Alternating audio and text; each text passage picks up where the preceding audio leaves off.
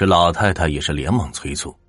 这二姑爷和倒插门的小连襟赶紧是套车去接上黄大仙。这到了晚上，黄大仙开始给老外看病了，同时过来的还有个叫做二神的人。这个大神五十多岁，把头发梳个锃光瓦亮，额头上没有一根刘海，后面还梳着小疙瘩揪，穿着件蓝底红白小花袄，一条黑色的宽松棉裤。绑着白色的阔腿，倒是一身利索打扮，坐在炕当央的一床被子上。这时换地儿递上了一根长烟杆带，又点上。这大神滋滋的抽着烟，正抽着，一下子把烟袋扔在地上，盘坐着，两条腿上下是颠了起来，双手解开头上盘的好好的疙瘩揪，头发也是披散开来，这啪啪的双手拍了两下。脑袋也是摇了起来，这个时候就听到坐在地中央凳子上面对着大神的二神说话了：“下来了，下来了。”这时的大神口中念念有词的说着、唱着，每说唱一句，嘴里就发出“噗呲噗呲”的声音，似乎是在找着话语间的节奏。这二神也不时的搭上那么一两句话，有时还在应和着什么。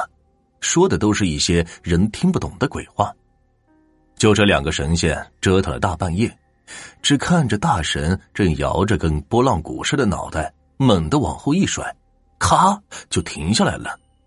再看这大神满脸的汗珠子，喘着粗气。这个时候，大闺女连忙是端完两碗开水，递给这大神和二神，二闺女也是赶紧递过来了毛巾。大神接过水，这咕咚咕咚的喝了起来，又接过毛巾，在脸上是抹了一圈，稍微平静了片刻，大神又咽了口口水。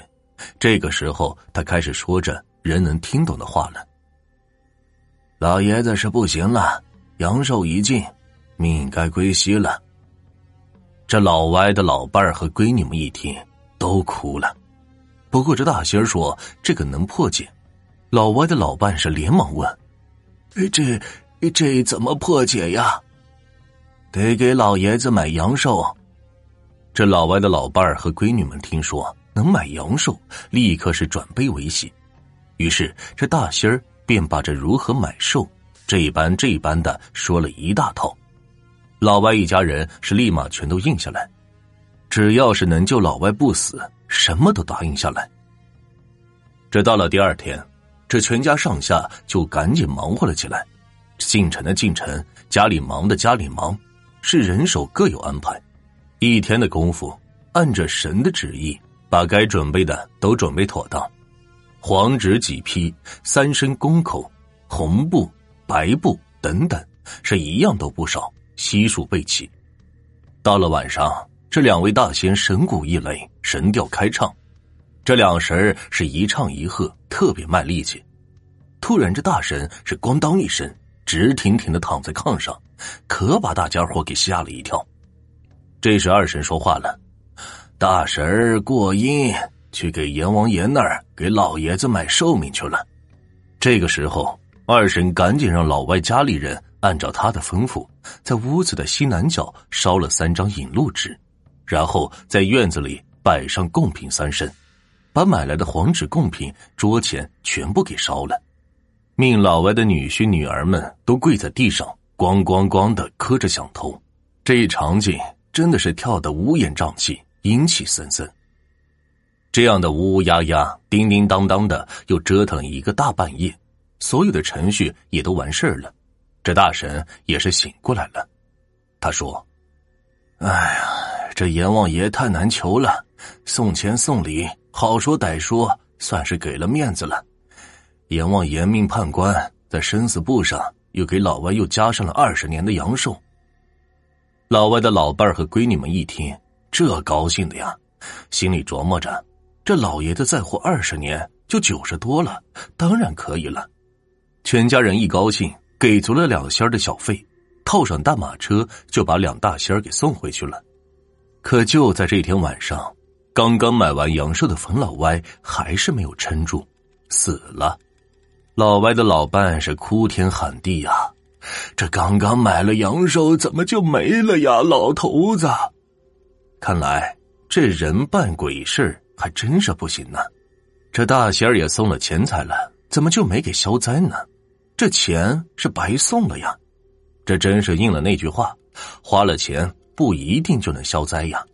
人要办人事，人做鬼事，当然是靠不住的。老歪的死如同霹雳一般，七个闺女是嚎啕大哭。不论老歪的闺女怎么哭天喊地，也无法挽回老爷的性命啊。唉，生死病老，这都是人人都得遵守的自然规律呀。按照这过去的习俗，冯儿死后要在家里停上个三天，才能出殡。老歪嘴子死后就停在他家的堂屋里，用土坯子搭个铺，铺上搭着秸秆。